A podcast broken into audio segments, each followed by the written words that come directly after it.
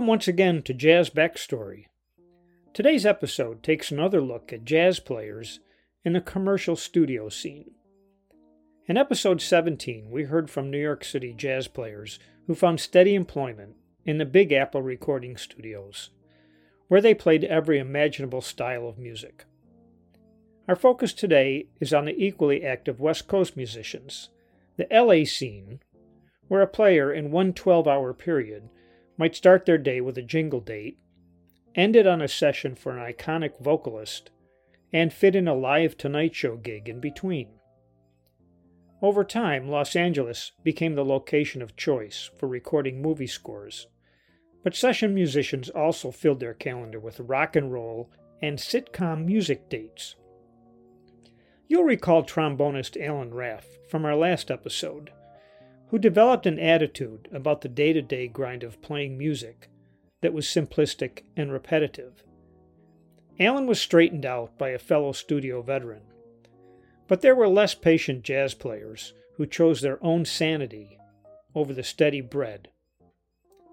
Paul Smith played on numerous movie scores and enjoyed a lengthy gig as Ella Fitzgerald piano accompanist.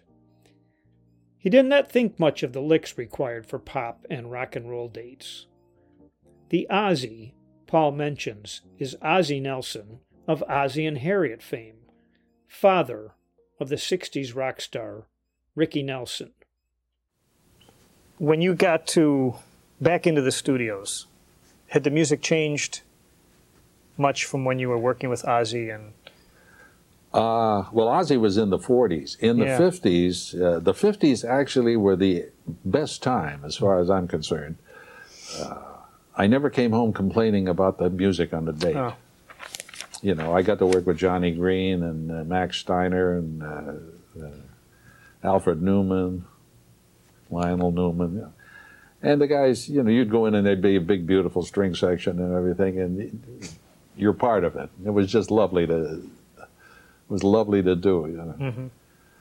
Yeah, it wasn't until about the early '60s that it started to deteriorate and get into the eighth triplet syndrome. You know, yet that that that that that that that that that that that and the oohs and ahs. You know, with the groups. But uh, when the eighth eighth triplets came in, I could see the handwriting on the wall because I I did one date uh, where the piano was facing the conductor, and. Uh, he had this whole thing was eighth triplets, da da da da da da da da da da da, you know, and the band's going. Yeah. And just as a gag, you know, I took off my loafer and put it on my hand, so I'm playing with a shoe, and he can't see, and I'm going ching ching ching ching ching ching ching ching ching ching ching ching with a shoe on my hand. Played the entire date that way, and when I first did it, I looked at him kind of like that. And he said, "Great, that's the sound he wants." You know, ching ching ching ching ching ching ching, and I'm playing with a shoe. So I had a faint idea what was uh, coming coming up. You know, I mean, he never knew, and I never certainly never told him. But I could have sent one of my kids in, you know, with a shoe and say, "Play da da da da da da da da da," and stop when he does this, and that's it. You know. so I could see what, what music was was was uh, coming to at that time. I have to ask the obvious question to me is what, what key was that piece in if you were playing with your shoe on? It doesn't make any difference. It's just the sound. Ching ching ching. They could, you know. I didn't make any chord changes. You know, I mean, the, shoe, I mean, yeah. the shoe covered part of the. Uh, it was mostly on the black keys, you know, but the uh, lower part was on the white. So it was getting white and black both, you know. Oh. But all he could hear was ching ching ching ching ching ching ching ching ching ching ching ching, and that's that's the sound he wanted, you know. Oh. Didn't make any difference what what notes they were. It wasn't I was playing a G chord or a D chord or anything like that. Yeah. Just ching ching ching. That's it. That that that six eight feel was kind of a was it because it was a good dance feel? Is that why that became a, th- a thing? I don't, I, I don't really know. I just, uh, you know, I mean, I went up to him after the date and told him not to call me on those kind of dates anymore. Uh huh. Cost me a lot of money, but uh, you know, I'd, I'd rather come home happy than uh, irritated. Yeah. you know. The ching ching ching lick Paul describes is well known to studio pianists, a stylistic requirement at the time for medium tempo pop ballads from the 50s and 60s. One triplet per beat. Here's a sampling, played over a common chord progression from that era. And I left the shoe triplets to Paul Smith.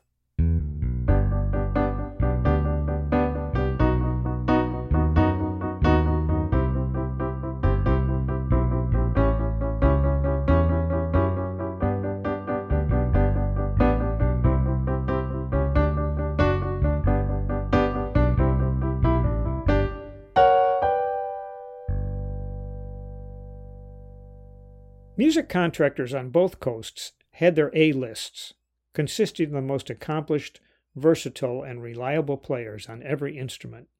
These musicians rose to the top to a level where they were in constant demand. Saxophonist Ernie Watts lived on the A list for decades, and he offers a fascinating description of the life. When you were uh, doing a particular date, did you ever have a sense of this tune or this date is going to last. This is going to sell records. It's going to be something that, you know, years from now people are still listening to. No, when you're working, you're just working. Mm-hmm. It's just your work it's just what you do. I mean, I was doing like, I would get up in the morning and I'd go and I'd do a record date. And it could be the Jacksons or it could be uh, Sarah Vaughan or or it could be uh, Barbra Streisand. You know, I did pop records, I did jazz records.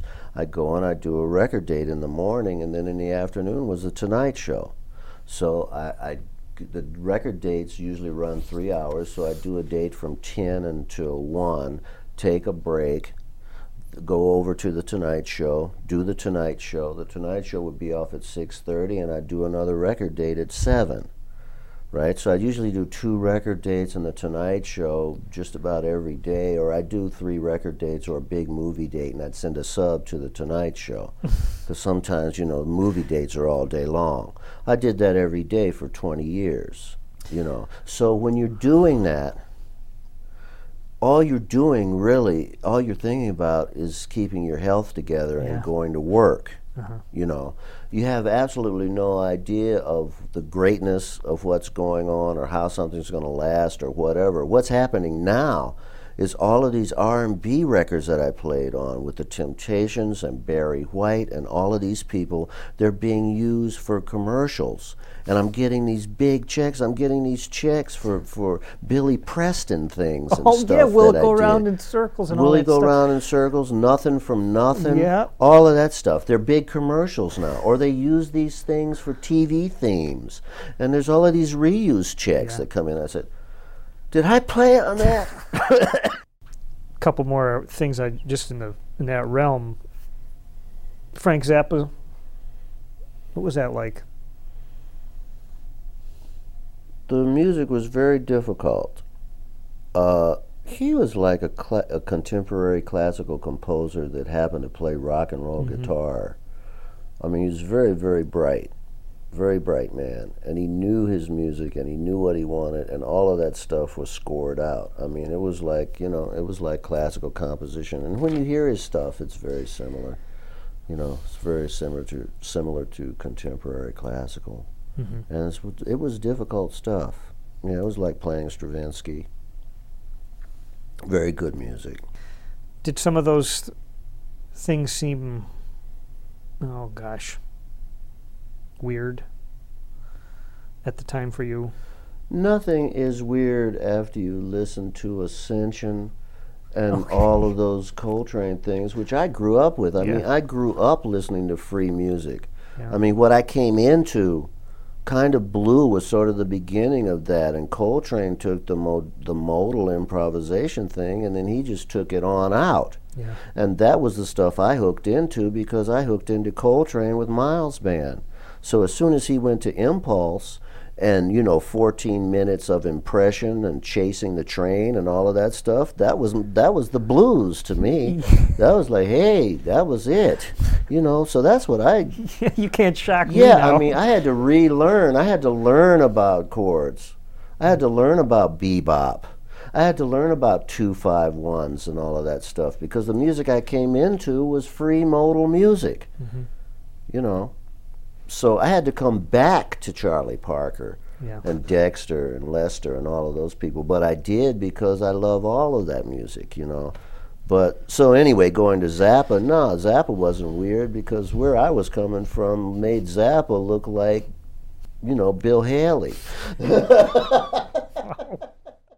I grimace a bit when I hear this exchange now, as I struggled at the time to think of a descriptive word for Frank Zappa's music, settling on weird.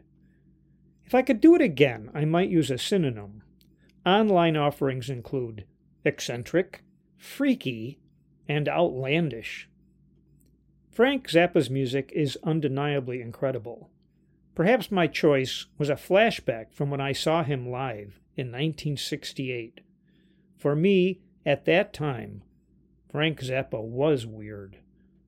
Ernie mentions John Coltrane's Ascension, an ensemble experiment released in 1966, often cited as an example of free jazz and contemporary group improvisation. Challenging listening, that does make Frank Zappa and the Mothers of Invention look like Bill Haley and the Comets.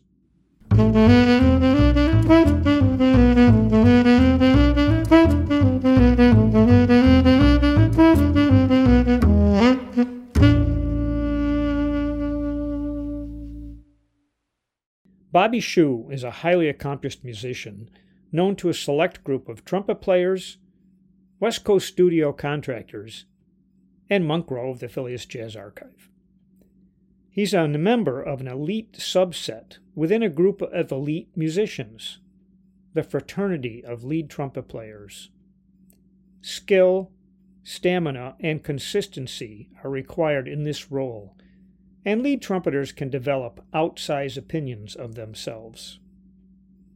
During our December 2020 interview, Bobby addressed the place of ego in the high pressure world of studio work. But you know, I, I have to tell you, one time I was doing a thing at Universal, and in the trumpet section, you know, uh, it's a funny thing that Dalton Smith, who was a great guy to play with, you know, and uh, work with all the time, uh, you know, Stan Kenton's lead player for a while. But sometimes they used to write stuff so high and ridiculously hard for me. I'd finish it and I'd get it done, but I'd go, Christ, why do why are they writing like this for me? And, oh my God, you know. And Dalton said, you know, one time, he said, there's an exercise that you can do. He said, if you do that exercise, it, it saves your chops and you can last forever. And I said, really? I need to know what is that exercise is. He says, here, you play this and you play that, you know. oh, that's a good one. I, I, you don't find they don't teach you that in music school. no, we don't. So I, uh, I was doing a thing at Universal Studios one day, and it was just like some sort of a, a silly movie about like the late twenties or early thirties or something. And there was a, there was a scene where there was a little kind of a John Philip Sousa tiny band on a gazebo in a park, and people were all walking through in a Sunday afternoon, you know, and they're they're gear dressed up and all of that. And you turn the page and there's Carnival of Venice. What? and why the writer had to put that there? He could have put anything there. But he had this was somebody said, Oh, I'm gonna put Carnival of Venice. So it's like you must hate trumpet players, you know, to, to make all of a sudden you turn the page and there's this thing well, I couldn't play that thing ever in my life, not now and not then, because I never took any lessons as a kid. I never learned to double tongue or triple tongue. I had no classical training whatsoever, you know, other than playing marches in my high school band. That was it, you know, and other than that, I, I was just a jazz guy and a big band person. So I played in some salsa bands, but I couldn't double tongue. Mm-hmm. So, you know, I've looked at that thing and and there's Warren Luening sitting right next to me. I went, "You, you got it." And Warren had done all of that. He had done all that stuff and just passed the part to him, and he nailed it. it just like the old Del Staigers one, and it was not the entire thing, but it was enough of it that I couldn't have played it, uh-huh. not a million years. When we did the the Tony Randall show, the the theme we get there to the first session, the theme's a piccolo trumpet. What the hell? Nelson Hatt. Here you go, Nelson. And so you pass the part because Yeah. you don't you you, you got to keep one of the things is that it's very important in those situations is you cannot go in there with an ego issue you're asking for trouble if you do.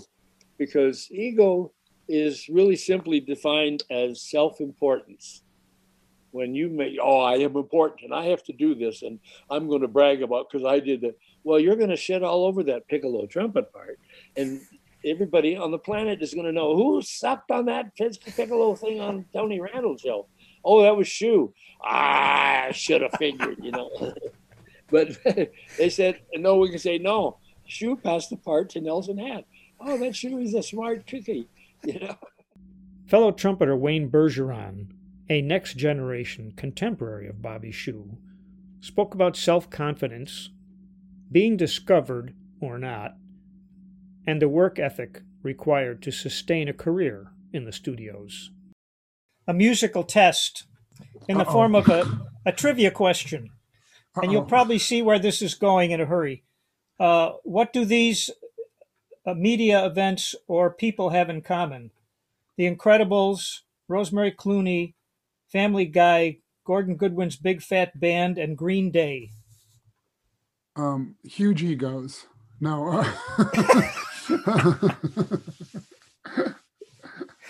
Those might be projects that I've worked on over the years. That's right. And I, you know, I could I could do that for the next hour, just read them. So uh, speaking of huge egos, do you find it necessary to have an ego in your business or is it better not to have one? Well, I- mean, if you're a drummer, a trumpet player, a rock guitarist, there's a certain amount of confidence that those instruments. Well, all you know, when you're playing by yourself, you're playing a solo. There's a certain amount of confidence we all need, and so that can.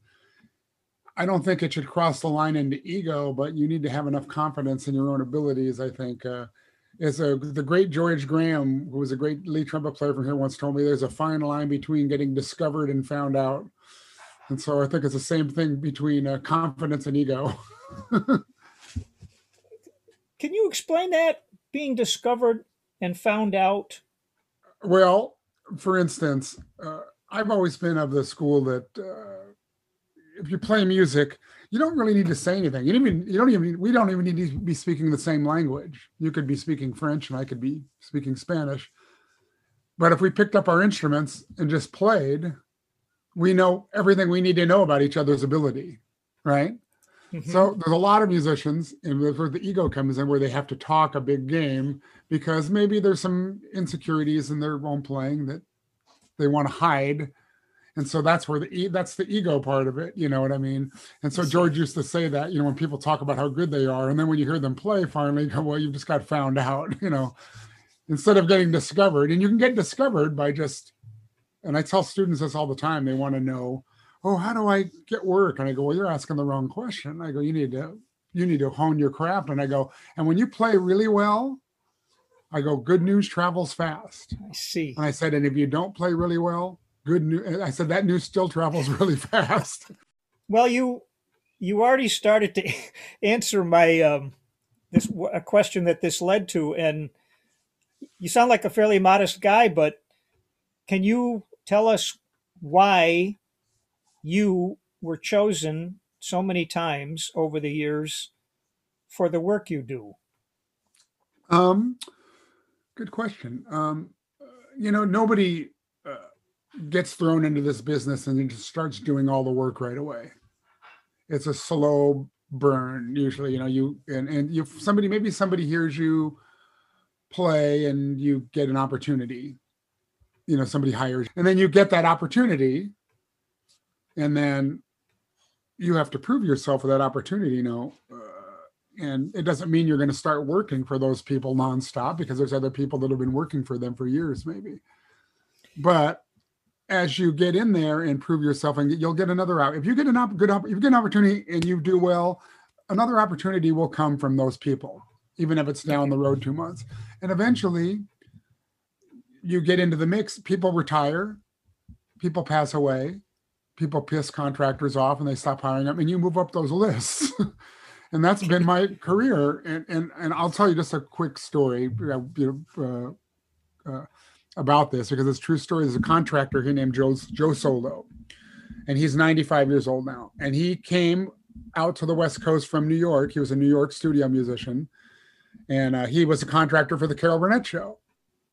And so when that show came out here, he came out with the show. He contracted the musicians on that show, and uh, I got a first big movie I ever did was for him. This uh, was 35 years ago, probably. This movie called Another Stakeout, and it wasn't necessarily a big movie in the theater. It's fairly big, Emilio Estevez, and but it was a hundred piece orchestra, and I got called to do this thing.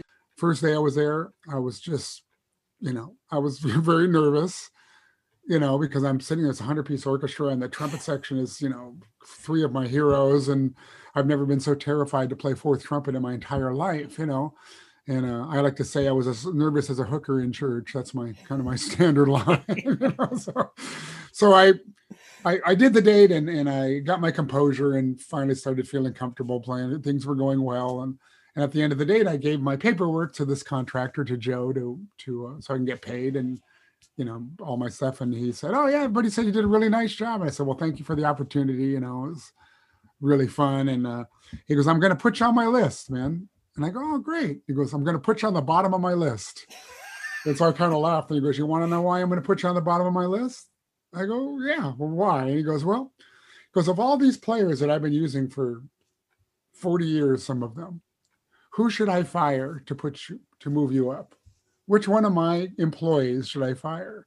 And that always kind of stuck with me. I go, Well, of course that makes total sense. And his that was his line. He goes, He goes, trust me, as they retire, die, or piss me off, you'll move up you know? It's it's a great story and your s- students would profit from knowing how do you piss a contractor off? Um you show up at the last minute even though you're on time. You uh you're disruptive on the session. Um, which musicians can be disruptive? Let's face it you know we're funny people and especially jazz musicians. So if you're on a big orchestra date, you know, you got a big jazz brass section there because it's a jazz, you know, we're cracking jokes. The string players are over there stiff as a board, you know, of course, you know. And so, you know, you have to, uh, you have to know your environment and know when you can let loose a little bit. And so there's situations that I know to keep my mouth shut and you just say yes or no, sir. And you just play the part and you take the money and you go home. And there's other situations when you're around friends and you know the composer, when Gordon Goodwin's on the podium, you know, for doing a movie like The Incredibles. I mean, it's intense because the music's hard, but where there's laughter and we can make jokes. Okay. And, Right. You know, so you have to know when to do that. But you can, not all contractors like that. They want you to shut up. They want it pin drop quiet.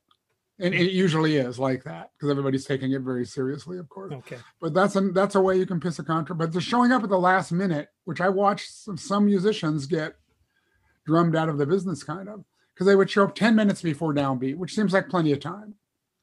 But I'm the first one there. When I'm at it, when you go to when I go to one of my TV shows that I do, you know, Family Guy or something, I walk in, I'm the first brass player on that stage. And the contractor and the composers always come in, they go, Hey, Wayne, how you doing? And I'm warming up and I'm doing that for me. I'm not doing it to impress them. It's just part what I do. I get there early and I warm up, you know. Mhm. And uh, but I think they see that and they in, in in their minds, boy, you can always count on this person to be be there. And so if I am, if it's ten till the start time and I'm not there, they know something's wrong. Hmm. You know, I was in an accident or something bad has happened. You know. The 2022 Pixar hit Soul opened with what sounded like a sixth grade band playing the Disney theme, When You Wish Upon a Star. Wayne relates the backstory to that distinctive rendition. My wife and I were watching. We watched the movie Soul last night, the new Pixar movie, As, which is really cute. we. Yes. and I, I I worked I worked on that movie, so I did a lot of the underscore, and I played the opening scene where it sounds like a middle school band. I'm playing first trumpet on on that, so I'll, Oh, I'll come on I'll send I'll send you the clip of that too, so you can you can hear the other side of the coin. So, and they also used the elementary school band. You did hear them a little bit in the movie, which was really great. I thought that they used okay. them. But are you But- telling me that are you telling me that that opening thing was all professional musicians? Yeah, I have video. I have videos of me in the studio with my iPhone on my stand playing it. That was all How did- musicians. How do you do that? How do you Um, make you- yourself sound like a, a sixth grader? Some of the guys played the horns upside down like Clark Terry, and so it makes the fingering real sloppy. Uh, we pulled our slides in and out, and then tried to, you know, just play to where the pitch would would be. Saxophone players were doing the same thing, squeaking on purpose. Uh, you know, you, there's a point where we went too far. They go, "That's too bad. We can't recognize the melodies." We go, "All right, we've done it. We've we played it so bad." And so then we did several versions where we had to reel it in, and and you know, you play out of time, and we don't talk about it too much. We kind of know what to do. It's it's just you know, you miss the, you miss the key signature, you know, especially on an inner part. So there's a good wrong note in there. I Uh, see. the drums are crashing and banging out of time. You know, the bass is completely out of tune, of course, and and uh, the last chord goes. Wayne did indeed send me a video clip of the session. After his last out of tune note and the ensuing laughter mixed with praise for sounding appropriately bad, he further cracked up the crew by stating, Yeah, and I get double scale for the lead trumpet. You might want to watch Soul one more time, at least the opening credits, and picture A Team Studio Cats recreating their childhood band experience. As an aside, remember the end of The Music Man? I'm willing to bet that it was professional musicians that butchered Beethoven's Minuet in G. You know, the la di da di da di da di da da di da. Wayne's crack about double scale provides a segue into this episode's vocabulary terms. The once all powerful musicians union still has a strong presence in the recording business. The union negotiates an hourly scale for all manner of studio work, and like most union contracts, there are special hourly rates for specialized work. Bobby Shew and Wayne Bergeron worked their way into double or triple scale for their outstanding lead trumpet skills. Saxophonists like Ernie Watts and Tom Scott earned a specific solo hourly scale, and on occasion may complete their studio dates in one hour. Another component of this daily work is the click track. Musicians often play to a click, a constant and predetermined sort of tick tock in their headphones. It's often employed for movie score recordings and for musical cues that need to fit in a tight time frame. It's a bit soul sucking to play with, and may be what you hear in your head when it hits the pillow after an extended session. Depending on the personnel, a click track is not always needed. I recently interviewed Bernie Kirsch, who served as Chick Corea's engineer for 40 years. One particular LP, The Leprechaun, challenging music for piano, bass, and drums, plus horns, strings, and vocals. I asked if Bernie needed a click track during the recording. Bernie said, No. We had Steve Gadd. Enough said. And we should mention residuals, those big checks in the mail that Ernie Watts mentioned. Fortunately for the studio players, there is a process in place that generates payments when recordings are reused for other than their initial purpose. These players are occasionally astonished to receive bread for sessions they barely recall. Hang on for a momentary transition back to the East Coast, where Bucky Pizzarelli and drummer Ronnie Zito share their residual stories. we played together. We were on a Wrigley, uh, Wrigley uh, spearmint gum commercial. Double your pleasure or something like that. Double your pleasure, double your fun Yeah, yeah. with Double, Doublemint gum. We made a lot of money on that day. How come? Well, they play it. Uh, Super Bowl Sunday came around. We ended up with five thousand dollars in in a in a mailbox. Do you ever get checks in the mail and you not sure what they're for? Yeah, that's happened to me. Yes, yes. But for films, for, usually for films, like I, I remember, oh, I still get a check from, uh, what was that? The Spielberg movie, uh, Close Encounters. Close Encounters. No kidding. Now, now get this. You remember the scene in the movie where uh, he's building a mountain inside of his house? Yeah. Yes, yes. Mashed potatoes, everything. Right, right. There's a TV on, and they're playing a Budweiser commercial Mm-hmm. that I'm on. So I get a check for like 90 bucks every once in a while, 85 bucks. You know, at first I didn't know what it was, and then I, then I found out, you know, because it was weird. It was like I, I didn't do the film, I, I was just on a, the TV was playing in the room while he was building a. oh. It's so Beautiful, man. it's weird, isn't it? It's weird.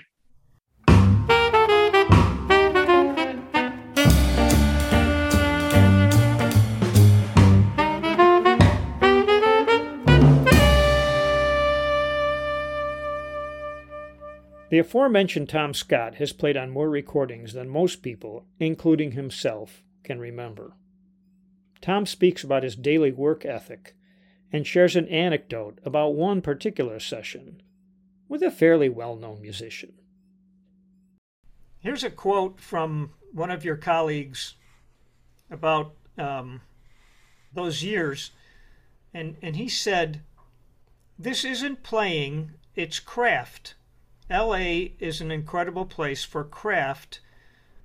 Your soul is not usually nurtured. Well, I don't. I don't agree with that. I, don't I had a that. feeling from what you've said so far that, that you would not. No, no. My soul was nurtured every day. Okay. I love my work. I mean, look, uh, there were sessions I did where I didn't necessarily like the. Uh, there were pop sessions we did. Um, I'm referring the ones that come to mind are the ones that we used to do with a guy named Wes Farrell, who who for a t- brief time was married to uh, uh, one of Sinatra's daughter daughters, Tina, and he was a real, I don't know. Mike Melvoin called him a starker. I guess that means sort of a poser. He was a poser. He always dressed very elegantly and had the had the talk. He was a fast talking New Yorker, you know, like that. And he produced uh, all the Partridge Family records and David Cassidy, and uh, there were a bunch of them. And so we we the horn section, which was at the time I think it was me, Chuck Findley, Ollie Mitchell, who I mentioned before, uh, uh, Slyde Hyde, and Lew McCreary. We would go in to do the horns overdubs, and Mike Melvoin wrote these horn charts, most of them, and sometimes uh, Jim Hewart. So even though the tune was kind of, I don't know, dumb or mundane, uh, you know, it, it, it didn't matter because we were there to play the best damn horn section you've ever heard in your life. So we took our part very seriously within what we were doing. We didn't know how, how far the mix it was going to be or whether it was going to be there at all. We didn't really care. It wasn't our job. Our job was to go in there and play with one another, which we which we took great joy in doing. And whatever the music is, man, we'll we'll, we'll play. We'll just nail it. So that was that was that was you know soul gratifying just to do that, regardless of this artist. Let me just wrap up. I forgot to ask about um, Paul McCartney, who over the years definitely knew what he wanted. I, I think of the Penny Lane trumpet solo and apparently how he vocalized it and had George Martin write it down. Right. So when you played on that Wings track, um, did he tell you what to play? Well, you know, if you'll give me just a second, I will. I can read you from a quote from Paul McCartney himself. Uh, let, let me see if I got it here. So, in a subsequent article after the record came out, uh, an issue of Rolling Stone, uh, Paul said, and I quote, "We were in Los Angeles. Listen to what the man said was one of the songs we had high hopes for." But when we did the backing track, we thought it didn't really get it together at all. Someone said Tom Scott lived very near, so we said, give him a ring. He turned up in half an hour. He put his headphones on and started playing along casually. Meanwhile, the engineer was recording it. No one could believe it. he had all this feeling on this first take. And, it, and in fact, uh, I, I thought I was just playing along to learn the tune. My eyes were closed and I had no idea that I was being recorded. In fact, when I when the thing ended, I looked up and everybody was applauding in the in the booth, and I go, "Oh wait, wait, wait, wait, wait a minute! I don't even know." You know, it was a totally unconscious uh, take. So I said, "Let me do one more because now I know the tune." Of course, you can you can well imagine the take that went on the final record. It's that one that was just pure feel. My my face is hurting from smiling so much, Tom. That's just marvelous. I'll wrap up this episode with a brief anecdote of my own. A close friend in Utica, New York, operated a respectable studio where I assisted as a producer and studio musician.